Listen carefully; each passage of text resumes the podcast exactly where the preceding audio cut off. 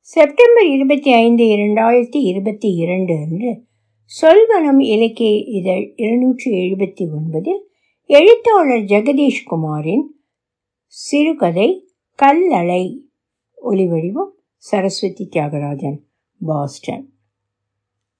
என் ஒத்த பிள்ளை இனி எஞ்சி நிற்குமா? அது வளர்ந்து நிற்கிறத என் கண் கொண்டு பார்ப்பனா? மடியில் படுத்து முளைப்பால் உஞ்சிக் கொண்டிருந்த மகனின் தலையை தடவி கொடுத்தபடி பொம்மி கேட்டாள். அவள் கணவன் தன் சிக்குப்பிடித்த தாடியை சொரிந்தபடி போர்த்தி கொண்டிருந்த ஜமக்கால துணியை இறுக்கி குளிரை அடக்கி கொண்டான். அவளுக்கு என்ன பதில் சொல்வதென்று தெரியவில்லை. அவளிடத்தும் அதே கேள்வியே தொக்கி நின்றது. கங்கமூலாவெங்கும் மலைக்காடுகளில் பரவி வாழ்ந்த ஒவ்வொரு மலைசாதி குடியானவனுக்கும் குடியானத்திக்கும் கடந்த ஆறு மாதங்களாக இதே கேள்விதான் இதே கவலைதான். ஐந்து குடி பெரியவர்களும் குலமுன்னோர் வழிபாட்டு நினைவிடமான ஹிரையிரிக்கு சென்று தொழுது வணங்கிவிட்டு அருகில் இருந்த தோதகத்தி மரத்தடியில் அமர்ந்திருந்தனர்.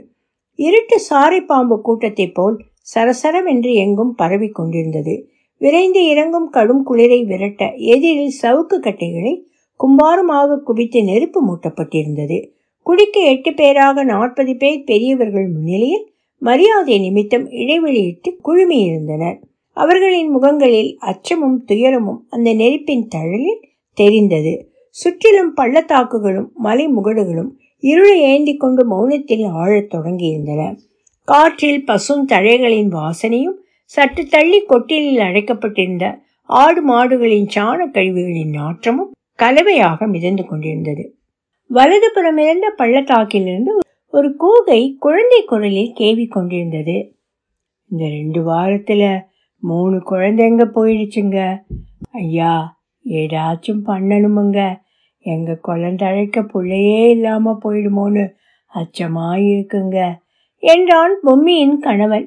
கூட்டத்தின் எல்லா தலைகளும் ஒரு கணம் அசைந்து அவன் பக்கம் திரும்பி பார்த்தன. பின் திரும்பி அமைதிக்குள் செருகி கொண்டன. சித்திக்குடியின் தலைவர் கஜவீரன் தான் சபையில் மீண்டும் குடிகொண்ட மௌனத்தை கலைத்தார். ஊருக்குள்ளே இறங்கிய புலியை பார்த்தவர்கள் யாராவது இருக்கிறீர்களா? அது எப்படி இருந்தது? பொம்மி கை தூக்கினாள். மின்னங்கால தூக்கி நின்னா ரெண்டாள் உயரம் வருங்க. அஞ்சடி தொலைவில் பார்த்துடுங்க. குகை மாதிரி வாய்.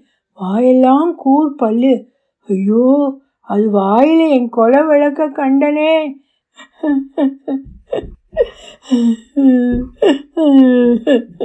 மேலே சொல்ல இயலாமல் குமரி அழ ஆரம்பித்து விட்டாள். அவளது இரட்டை ஆண் குழந்தைகளில் ஒன்றை சென்ற வாரம்தான் புலிக்கு பலி கொடுத்திருந்தாள். கஜவீரன் தலை திரும்பி பிற குடித்தலைவர்களை பார்த்தான். ரொம்ப பெருசுதான். ராசா பல்லவரிடம் சொல்லி அவருக்கு ஏவல் புரியும் நம்ம ஆட்கள் சிலர வேர்க்கம்பு வாளோடு அனுப்ப சொல்லி உதவி கேட்கலாம். வேலிருந்து அப்புலியை கொல்லலாம். உசிருக்கு துடிக்கையில் வாள் கொண்டு பிளந்து போடலாம் என்றார். ராசா ஆட்களை அனுப்பிட்டு தான் மறுவேலை பார்ப்பார். மலைச்சாதியை கண்டாலே ஏழனம் தான் அரமணக்காரர்களுக்கு நாம் பிழிந்து தருகிற கொம்பு தேனும் வேட்டையாடி அனுப்புகிற மாநிலச்சியம் மட்டும் வேண்டுமாக்கும்? நம்ம உசுரெல்லாம் ஒரு பொருட்டே இல்லை ராசாவுக்கு. அவர்கிட்ட உதவி கேட்கறத மறந்துடுங்க. என்றார் கோலிதோர் குடித்தலைவர். அவருக்கு ஏற்கனவே மன்னரிடம் அவமானப்பட்ட அனுபவங்கள் ஏகம் இருந்தன. முன்னெல்லாம் ஆட்டுக்குட்டிகளையும் கண்டுகளையும் தான் பறி கொடுத்துக்கிட்டு இருந்தோம். இப்போ நம்ம குழந்தைகளையும் அந்த நாசக்கார புலி கொண்டு போகுது. ஏதாவது செய்யணும் என்றார் நைக்டாவின் தலைவர். நம்ம அம்பில் விஷம் தடவி புலியை கொல்லலாம் என்றது கூட்டத்திலிருந்து ஒரு ஆண் குரல். பொம்மி சொல்கிற கணக்குப்படி பார்த்தா புலி மேலே ஏவினா அம்பு தான் உடையும். இந்த புலியின் தோலை தைக்கிற அம்பை தயாரிக்கிறோமோ நம்ம கூட்டத்தில் எவன் இருக்கான் என்றார் கஜவீரன். நான் அந்த புலியை கொள்வேன் என்றான் ஹக்கா. அருகில் நின்றிருந்த பஸ்தாவாவிடம் இருவரும் கூட்டத்துக்கு சற்று தள்ளி ஒரு புங்க மரத்தின் அடியில் நின்றபடி நிகழ்வுகளை கண்காணித்துக் கொண்டிருந்தனர். அதன் உடம்பை துடைக்கிற அம்பையை செய்வேன் அதை செலுத்தி அப்புலியை சாய்ப்பேன் ஐந்து கொடி மலைச்சாலையின் நல்லெண்ணத்தை பெறுவேன் என்றான் உறுதியான குரலில் பஸ்தாவா அவனை வியப்பாக பார்த்தான். அக்காராவ் நாங்க மலைக்காட்டின் பிள்ளைகள் எங்களுக்கே அந்த புலியை எப்படி சமாளிப்பதுன்னு தெரியல. நீர் இவ்விடத்துக்கு முற்றிலும் புதியவர். உம்மால் எப்படி அதை சாதிக்க இயலும்? எங்கள் ஹொய்சால வம்சமே தன் ஆசிரியரின் கட்டளைப்படி புலியை கொண்டு வீழ்த்திய வீரனிடமிருந்து உருவானது தானே? அவன் குருதி என்னிலும் தானே ஓடிக்கொண்டிருக்கிறது? அது சரியே. உங்கள் நம்பிக்கையை மெச்சுகிறோம். ஹொய்சாலரின் வாரிசே நீயே அப்புலியை கொன்று வாகை சூடுவீராக. எங்கள் ஆசிரியர்னு சொன்னதும் நினைவு வந்துட்டுது. குருசாமிக்கு உணவு எடுத்துட்டு போக நேரமாயிட்டது. போலாமா? என்றான் பஸ்தாவா. குடியிருப்பு பகுதியில் அக்கா வசித்த குடிசைக்குள் குருசாமிக்கு கொண்டு செல்ல வேண்டிய உணவு மதியத்திலிருந்தே கொதித்து கொண்டிருந்தது. காட்டில் சேகரித்த கிழங்குகளும் காய்களும் முயல் இறைச்சி துண்டுகளும் சிறு தானியங்களும் உருத்தெரியாமல் வெந்து கொண்டிருந்தன. பஸ்தாவா அகப்பையை பாத்திரத்துக்குள் விட்டு கிண்டி இறைச்சி மனம் உணவெங்கும் ஏறிவிட்டதா என்று பார்த்தான். கிழங்குகளும் இறைச்சியும் கரைந்து கூழான மனம் அரையெங்கும் அடர்ந்து பரவியது. பாத்திரத்திலிருந்து சிறு சம்பளத்தில் அந்த கூழை ஊற்றி சற்று நேரம் மிதமான சூட்டுக்கு வரும் வரை ஆற வைத்தான். பின் சம்பளத்தை ஒரு மந்தார இலையால் மூடி கையில் எடுத்துக்கொண்டான் அக்கா ஒரு கூடைக்குள் பழங்களை அடுக்கி எடுத்தவுடன் இருவரும் குடிலுக்கு வெளியே வந்து நடக்க ஆரம்பித்தார்கள். இவ்வளவு கொண்டு சென்றாலும் குருசாமி இதில் கொஞ்சம்தான் உண்ணுவார். மீதத்தை இவர்களை அமர வைத்து உண்ணச் சொல்லுவார். அடுத்த முறை வரும்போது இதனினும் குறைவாக எடுத்து வரச் சொல்லுவார். இருபுறமும் மரங்கள் இருந்த ஒற்றையடி பாதையில் நிலா வெளிச்சத்தில் நடந்தார்கள். அக்கா ஒரு கையில் பழக்கூடையையும் மறு கையால் தோளில் செருகிய வில்லையும் இறுக பிடித்து கொண்டான். இருள் கவிழத் தொடங்கி நேரமாயினும் குரு உறங்க இன்னும் நாழிகை இருந்தது. உண்டபின் ஓலைச்சுவடியில் நீண்ட நேரம் எழுதி கொண்டிருப்பார். காவலுக்கு இருக்கிறோம் என்று சொன்னாலும் கேட்க மாட்டார். அக்காராவ் நீங்கள் அந்த புலியை கொள்வீர்கள் என்ற நம்பிக்கையே எனக்கு இருக்கிறது. ஆனாலும் எங்கள் மலைக்குடிக்கு நீங்கள் கைமாறு செய்ய வேண்டும் என்பதற்காக அப்படி சொன்னீர்களா? கைமாறும் தான். ஆனால் எனக்கு உங்கள் குடிகளால் ஆக வேண்டியதொன்றும் இருக்கிறது. விரைவில் நான் அமைக்கவிருக்கும் பேரரசின் காவலர்கள் கோலிதோர் கோண்டு மரத்தி நைக்டா சித்தி ஆகிய ஐம்பெரும் மலைக்குடிகள்தாம். உங்கள் உறுதியையும் வீரத்தையும் தாண்டி தில்லி சுல்தானால் பேரரசுக்கு ஊறு விளைவித்து விட முடியாது. என் அரசில் உங்கள் குடிகளுக்கு பாதுகாப்பையும் கௌரவமான வாழ்வையும் உறுதி செய்வேன். உங்கள் வாழ்வை மேம்படச் செய்வேன். அக்காவின் குரல் உணர்ச்சி மேலிட்டு நடுங்கியது. அக்கா அண்ணா நீங்கள் ராசாவாகிவிட்டால் எனக்கு சமஸ்கிருதம் சொல்லித் தருவதை நிறுத்திவிட்டு போய்விடுவீர்களா? நீ என் தம்பிடா. என் தளபதி என் கூடவே தான் இருப்பாய். எனக்கும் என் ராஜ்யத்துக்கும் அரணாக. நீ ஏன் படிப்பு படிப்பு என்று அலைகிறாய்? எழுதுகோல் பிடித்து என்ன செய்யப் போகிறாய்? வாழிடு போரிடு சரித்திரத்தில் நிலைகொள். இல்லை மெத்தப்படுத்தி எனக்கு அமைச்சனாக அமர வேண்டும் என்று ஆசைப்படுகிறாயா? பஸ்தாவா வாய்விட்டு சிரித்தான். அப்படிப்பட்ட பேராசை எல்லாம் இல்லை. எங்கள் கொங்கணி மொழியில் நூல்கள் எதுவும் இல்லை. சமஸ்கிருதம் தெரிந்தால் நிறைய வாசிக்கலாமே. அன்றைக்கு குருசாமியின் ஓலைச்சூழிகள் சிலதை புரட்டி பார்த்தேன். நன்றாகவே வாசிக்க முடிந்தது. ஆனால் அர்த்தம்தான் ஒன்றும் புரியவில்லை. தோ போகிறோம் அல்லவா? அவரிடமே அர்த்தம் கேட்டுக்கொள்ளேன்.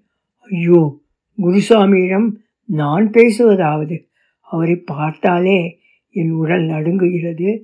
பயம் ஒன்றுமில்லை அவரை பார்க்க படைத்தவனையே பார்ப்பது போல் இருக்கிறது. உங்கள் குடிகளுள் வெவ்வேறு தெய்வங்கள் இருப்பினும் இவர் ஒருவரிடம் மட்டும் எல்லாருமே ஒரே மாதிரி பக்தி செலுத்துகிறீர்கள். என்னவோ அண்ணா நீங்கள் எங்கள் குடிகளுக்கு நல்வாழ்வு அமைய பாடுபடுவதை நினைத்தால் என் மனம் விம்முகிறது. நான் உங்களோடையே தோளோடு தோள் நிற்பேன். உங்களுக்காக உயிரும் தருவேன். என்றான் பஸ்தாவா. ஏறத்தாழ பத்து மாதங்களுக்கு முன்பு முட்புதர்களுக்கிடையில் உடல் முழுக்க காயங்களுடனும் சிராய்ப்புகளுடனும் மயங்கி கிடந்த ஹக்காவை சித்தி குடிக்காரன் ஒருவன் கண்டுபிடித்து காப்பாற்றி தன் குலத்தவரிடம் கொண்டு சென்றான். தில்லி சுல்தானின் அட்டூழியம் தென்னகமெங்கும் பரவி கொண்டிருந்தது. பெரிய அரசுகளான காக்கதீயர்களும் செவன யாதவர்களும் ஹொய்சாளர்களும் சுல்தானால் வெற்றி கொள்ளப்பட்டு விட்டனர். அவற்றின் அரசர்கள் ஈவிரக்கமின்றி கொல்லப்பட்டனர். காலில் விழுந்து இறங்கியவர்கள் மதம் மாற்றப்பட்டனர்.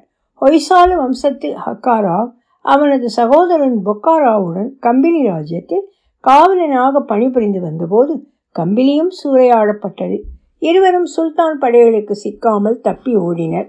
அன்று பிரிந்த சகோதரன் எப்படியும் தன்னை தேடிக்கொண்டு வருவான் என்று நம்பிக்கையோடு காத்திருந்தான் ஹக்கா. மலைஜாதியினர் ஹக்காவுக்கு அரசனுக்குரிய மரியாதையை அளித்தனர்.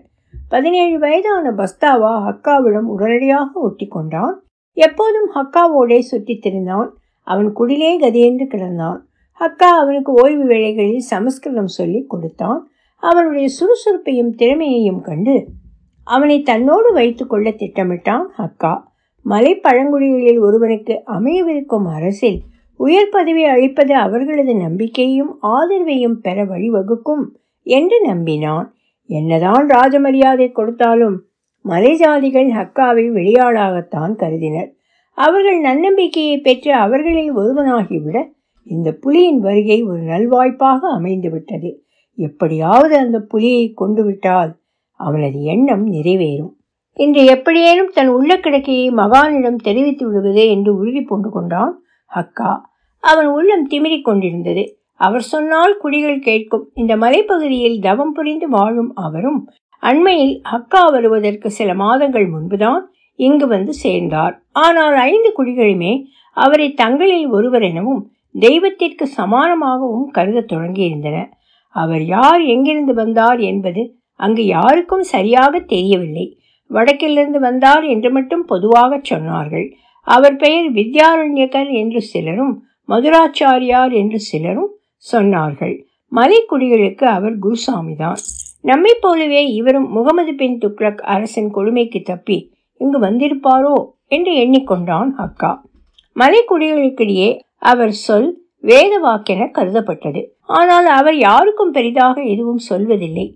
மலை கிராமத்திலிருந்து தள்ளி ஒரு சீய கட்குகைக்குள் தான் அவர் வாழ்க்கை நிகழ்ந்தது. அதிகாலை வேளைகளில் அருகில் இருக்கும் அருவி ஒன்றுக்கு சென்று காலை கடன்களை கழித்து குளித்து முடித்து திரும்பினார் என்றால் நாள் முழுதும் பெரும்பாலும் தியானமும் வேதாந்த விசாரமும் தான். குகையின் வாயிலுக்கு தடுப்பு கூட இல்லாமல் இருந்தது. புலியின் தொல்லை ஆரம்பித்ததற்கு பிறகு அக்கா தான் இரவில் அடைப்பதற்கென ஒரு தட்டி செய்து கொடுத்திருந்தான். அக்கா வருவதற்கு முன் பஸ்தாவாதான் மதியமும் மாலையும் அவருக்கு உணவு எடுத்துச் சென்று கொண்டிருந்தான்.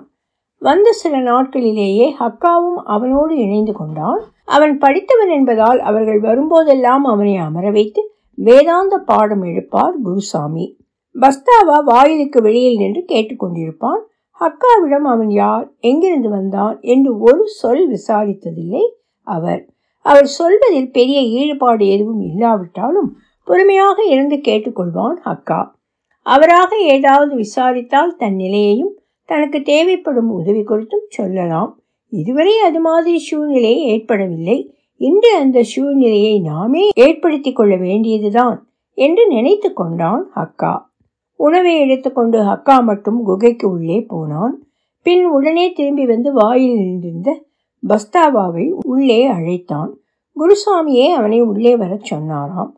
பஸ்தாவாவுக்கு வியப்பு தாழவில்லை. பூரித்த முகத்துடன் குதிக்கும் நெஞ்சுடன் உள்ளே நுழைந்தான்.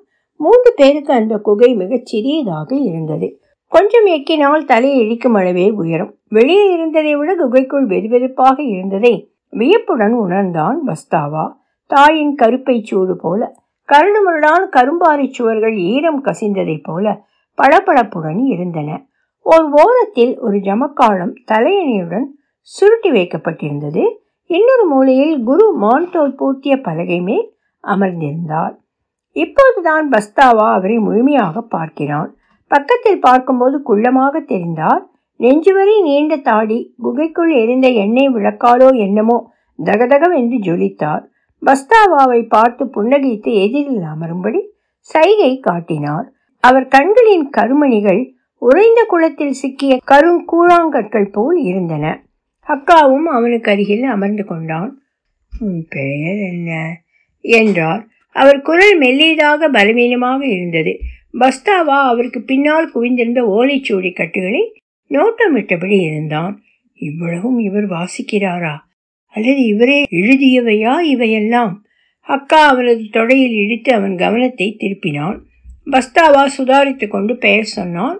அவர் ஏதோ சொல்ல வந்து பின் சொல்லாமல் சற்று நேரம் புன்னகைத்தபடி இருந்தார். அக்கா தயக்கத்துடன் ஆரம்பித்தான். குருவே உங்களிடம் எனக்கு ஒரு விண்ணப்பம் இருக்கிறது. குருவின் தலை மெல்ல அசைந்து ஹக்கா பக்கம் திரும்பியது. உதட்டில் புன்னகை மாறவில்லை. தொடர்ந்து பேசு என்பதைப் போல அவனையே பார்த்து கொண்டிருந்தான் ஹக்கா பொறுமையாக தன் நிலையை விளக்கினான். குருவின் ஒரு சொல் எவ்வாறு ஐந்து குடிமக்களையும் தன் பக்கம் திருப்பி தனக்கு ஆதரவளிக்க வைக்கும் என்று விவரித்தான். புலியின் தொல்லையை குறித்தும் சொல்லி குரு எச்சரிக்கையாக இருக்க வேண்டும் என்று வேண்டிக் கொண்டான். புலியை கொள்வதற்கான ஆயத்தங்களை தான் மேற்கொள்ளப் போவதாக அவரிடம் தெரிவித்தான்.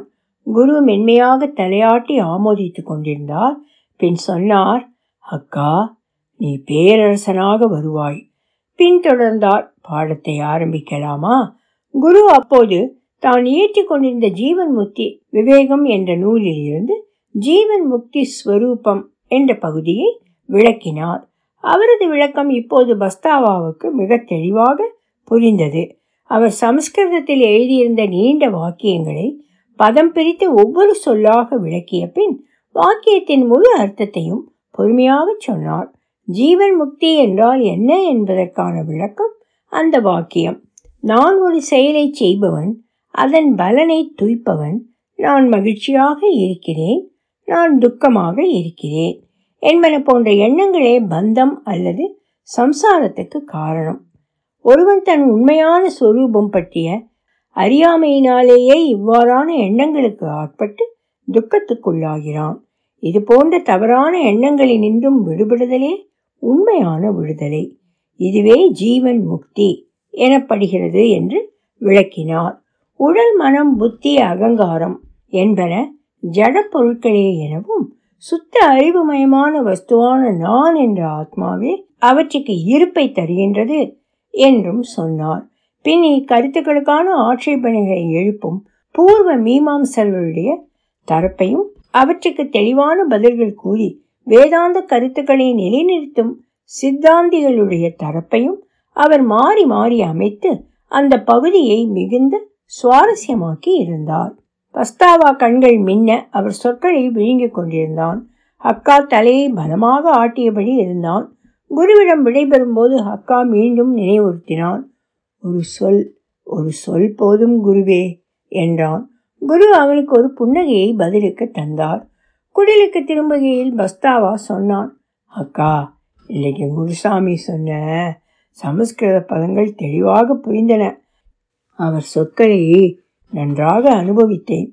நான் கூட நினைத்தேன். இன்று அவரது விளக்கம் மிகவும் எளிய மொழியில் இருந்தது. உனக்காகத்தான் அவ்வாறு விளக்கினாரோ? என்று எனக்கு ஐயம் வந்தது. இப்படி வாசிக்க முடிந்தால் வாழ்நாள் முழுவதும் வாசித்து அனுபவிக்கலாமே. வாழெடுத்தவனுக்கு ஏது நூல் எடுக்க நேரம்? மக்களை காப்பதே முழு நேர பணியாக இருக்கையில் வேதாந்த விசாரம் எல்லாம் மூத்து முதிர்ந்துதான் செய்ய வேண்டும். எனக்கு தளபதியாக இடப்பக்கம் நிற்கப் போகிறவனுக்கு அதற்கெல்லாம் இங்கே நேரம் கிடைக்கப் போகிறது? பேசிக்கொண்டே சென்றவன் சட்டென்று நின்றான். என்ன? அங்கே பார் என்று கை காட்டினான். அவர்கள் நின்றிருந்த இடத்திலிருந்து கீழே சமவெளியில் நிலவொளியில் ஊறிக்கொண்டிருந்தது. காட்டு மரங்களும் பொட்டல் நிலங்களுமாக விரிந்த பரப்பு. அங்கேதான் என் அரசை அமைக்கப் போகிறேன். துங்கையும் பத்திரையும் நேத்ராவதியும் கலந்து ஓடும் ஆறுகளின் கரையில் செழித்து தழைக்கப் போகின்றனர் என் மக்கள். பாரத பெருநிலம் இதுவரை காணாத பேரரசாக அது இருக்கும். தில்லியில் இருந்து கொண்டு அராஜகம் செய்யும் சுல்தான்கள் இந்த பேரரசின் பக்கம் தலை வைத்து கூட படுக்க முடியாது என்றான் பஸ்தாவா நிலவொளியில் ஹக்காவின் கனவு திகழும் கண்களை கண்டான்.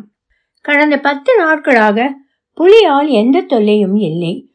புலி எந்நேரமும் ஊருக்குள் இறங்கிவிடலாம் என்று மலைக்குடிகள் நடுங்கியபடியே வாழ்ந்து கொண்டிருந்தனர். இரும்பாலான எழுத்தாணிகளை சித்தி குடியினரின் மர அம்புகளின் முனையில் செறி உறுதி வாய்ந்த அம்புகளை தயாரித்துக் கொண்டிருந்தான் அக்கா. அடுத்த முறை புலி இறங்கும்போது தயாராக இருக்க வேண்டும் என்று உறுதி பூண்டு கொண்டான் பஸ்தாவாவை எப்போதும் தன்னுடனே இருக்குமாறும் அவருக்கும் சேர்த்தே அம்புகளை தயாரித்துக் கொண்டிருப்பதாகவும் சொன்னான்.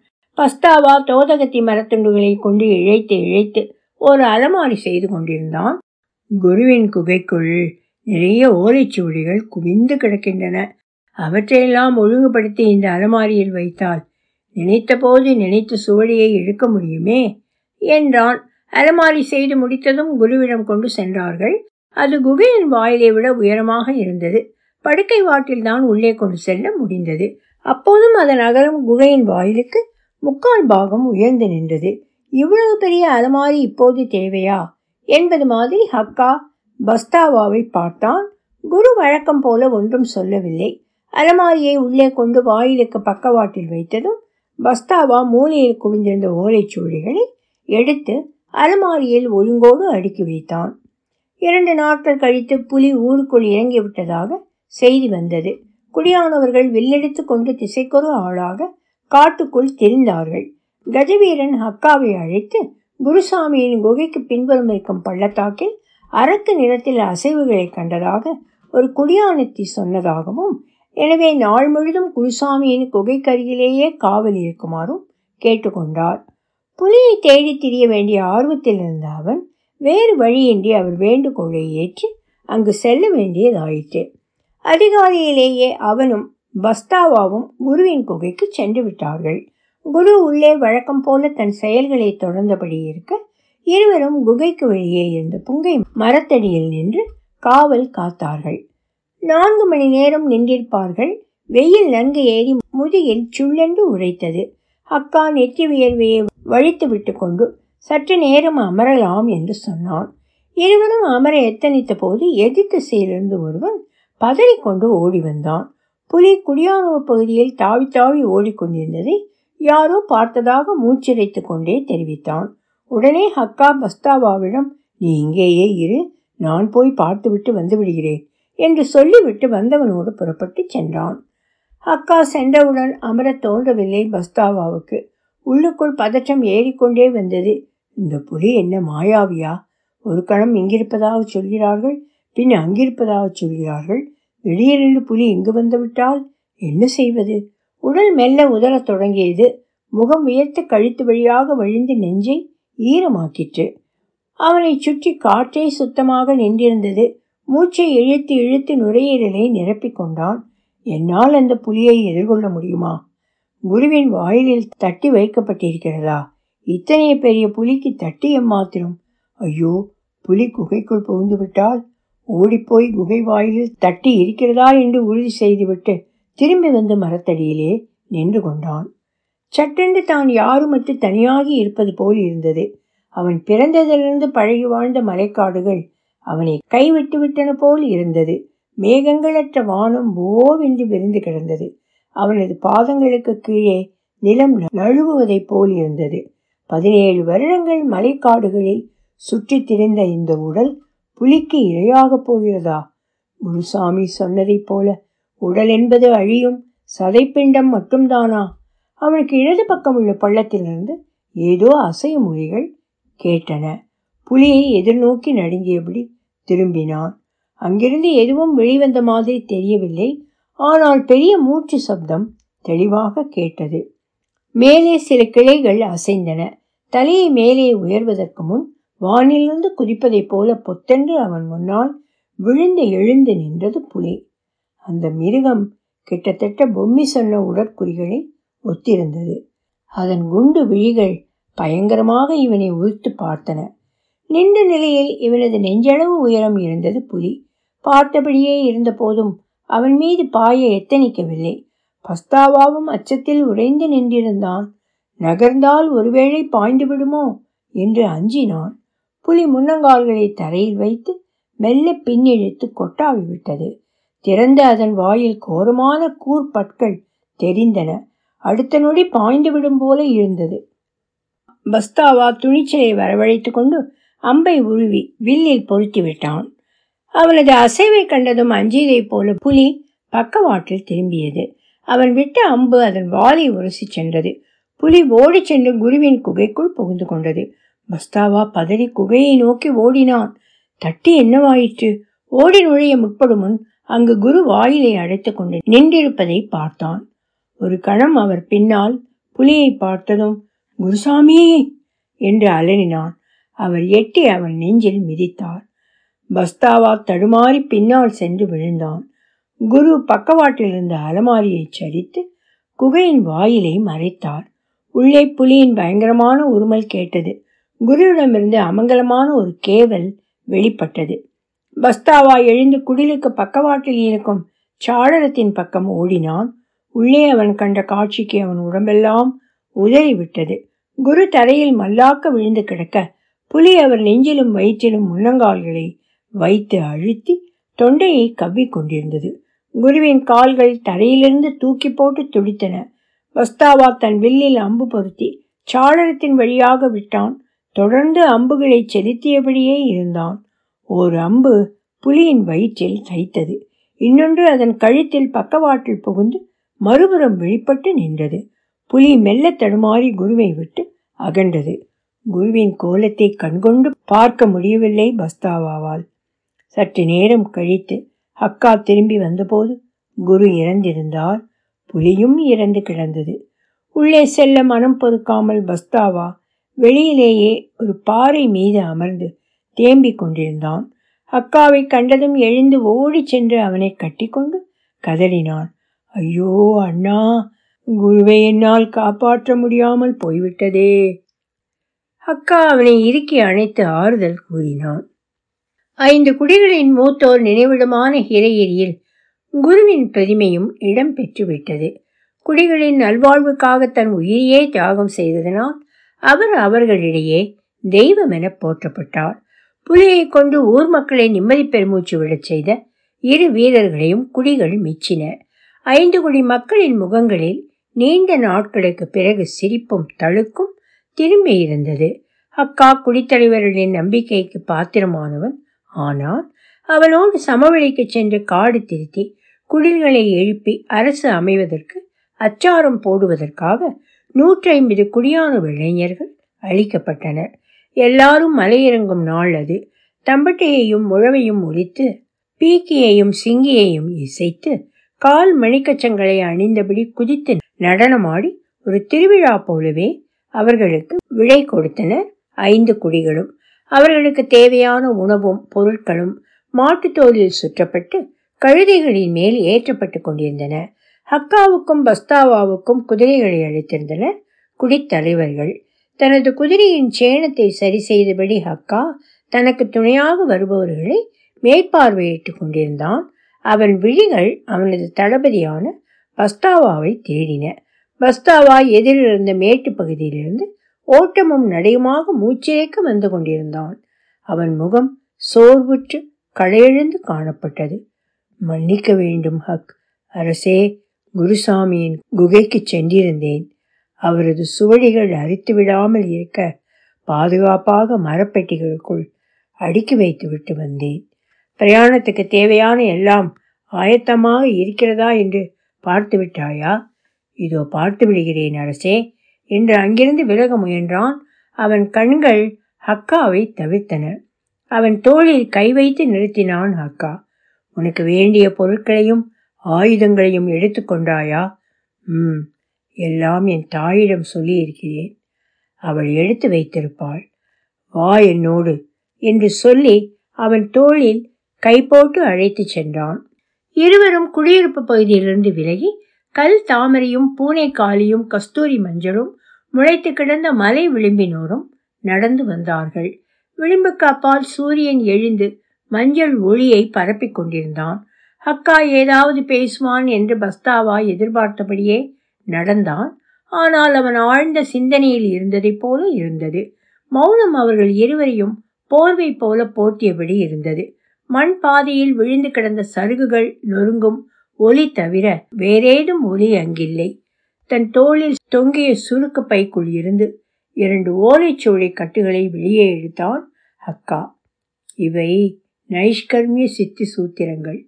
குருநாதர் அருளியவை. என் அரண்மனையில் அவர் இருப்பென அமர்த்தி வைக்க ஆவலுற்று இவற்றை எடுத்து வைத்திருந்தேன். இந்தா இவற்றையும் நீ எடுத்துக்கொள். அவரது அறிவு கருவூலம் பெட்டிகளுக்குள் முடங்கி இருக்க வேண்டாம். நீ இங்கேயே இருந்து அவற்றை மெல்ல கற்க துவங்கு. நான் உனக்கு சொல்லித்தந்த சமஸ்கிருதம் அதற்கு போதுமானது. அண்ணா நான் உங்களோடு வரவில்லையா? உன்னிடம் எங்குதான் பஸ்தாவா? நீ இங்கிருந்து குருவின் நூல்களை கற்றுக்கொண்டிரு. நான் உன்னிடம் கற்க ஆட்களை அனுப்புகிறேன். உனக்கு அறிவில்தான் நாட்டம் அதிகம். அண்ணா என்று குரு என்னை தள்ளிவிட்டு விட்டு தன்னையே பலி கொடுத்து கொண்டார். ஏதோ ஒன்று அழியும் உடல் தாண்டியும் நிரந்தரமாக உள்ளது என்று அவர் சொன்னதற்கு சான்றாகவே அவர் செயல் அமைந்தது. அது என்னவென்று நான் அறிய வேண்டாமா? அதை அறியத்தான் என் உள்ளமெல்லாம் தவிக்கிறது அண்ணா என்றான் பஸ்தாவா கெஞ்சலாக. அக்கா தலை திருப்பி கீழே பார்த்தான். காடுகளும் பொட்டல்களுமாக பறந்து விரிந்த சமவெளியின் மீது அமையவிருக்கும் அவனது அரசின் மீது சூரியனின் மஞ்சள் வெளிச்சம் பொழிந்து தழுவிக் கொண்டிருந்தது. ஒலி வடிவம் சரஸ்வதி தியாகராஜன் பாஸ்டன்.